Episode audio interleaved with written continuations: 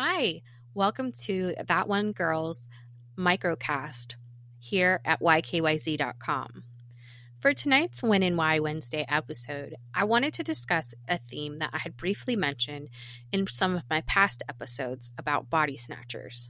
If you want to check that out, it's episodes 6 through 10. In those episodes, I mentioned that people were so afraid of being buried alive that they would go to great lengths to safeguard this. They would come up with unique inventions to make sure that they had a safety system installed in their caskets so that they could notify the living if they had happened to be buried alive. The fear of being buried alive is known as taphophobia and it's not well known where it actually stems from. Some people think that it hit its peak in the Victorian age, while others argue that it didn't actually hit its peak until around 1950. But there are stories and evidence that even the Greeks were afraid of being buried alive, as well as some famous people like George Washington and Alfred Nobel and Hans Christian Andersen.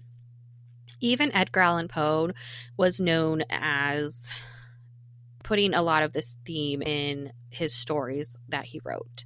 So I thought it would be neat to explore some of the safeguards that people came up with.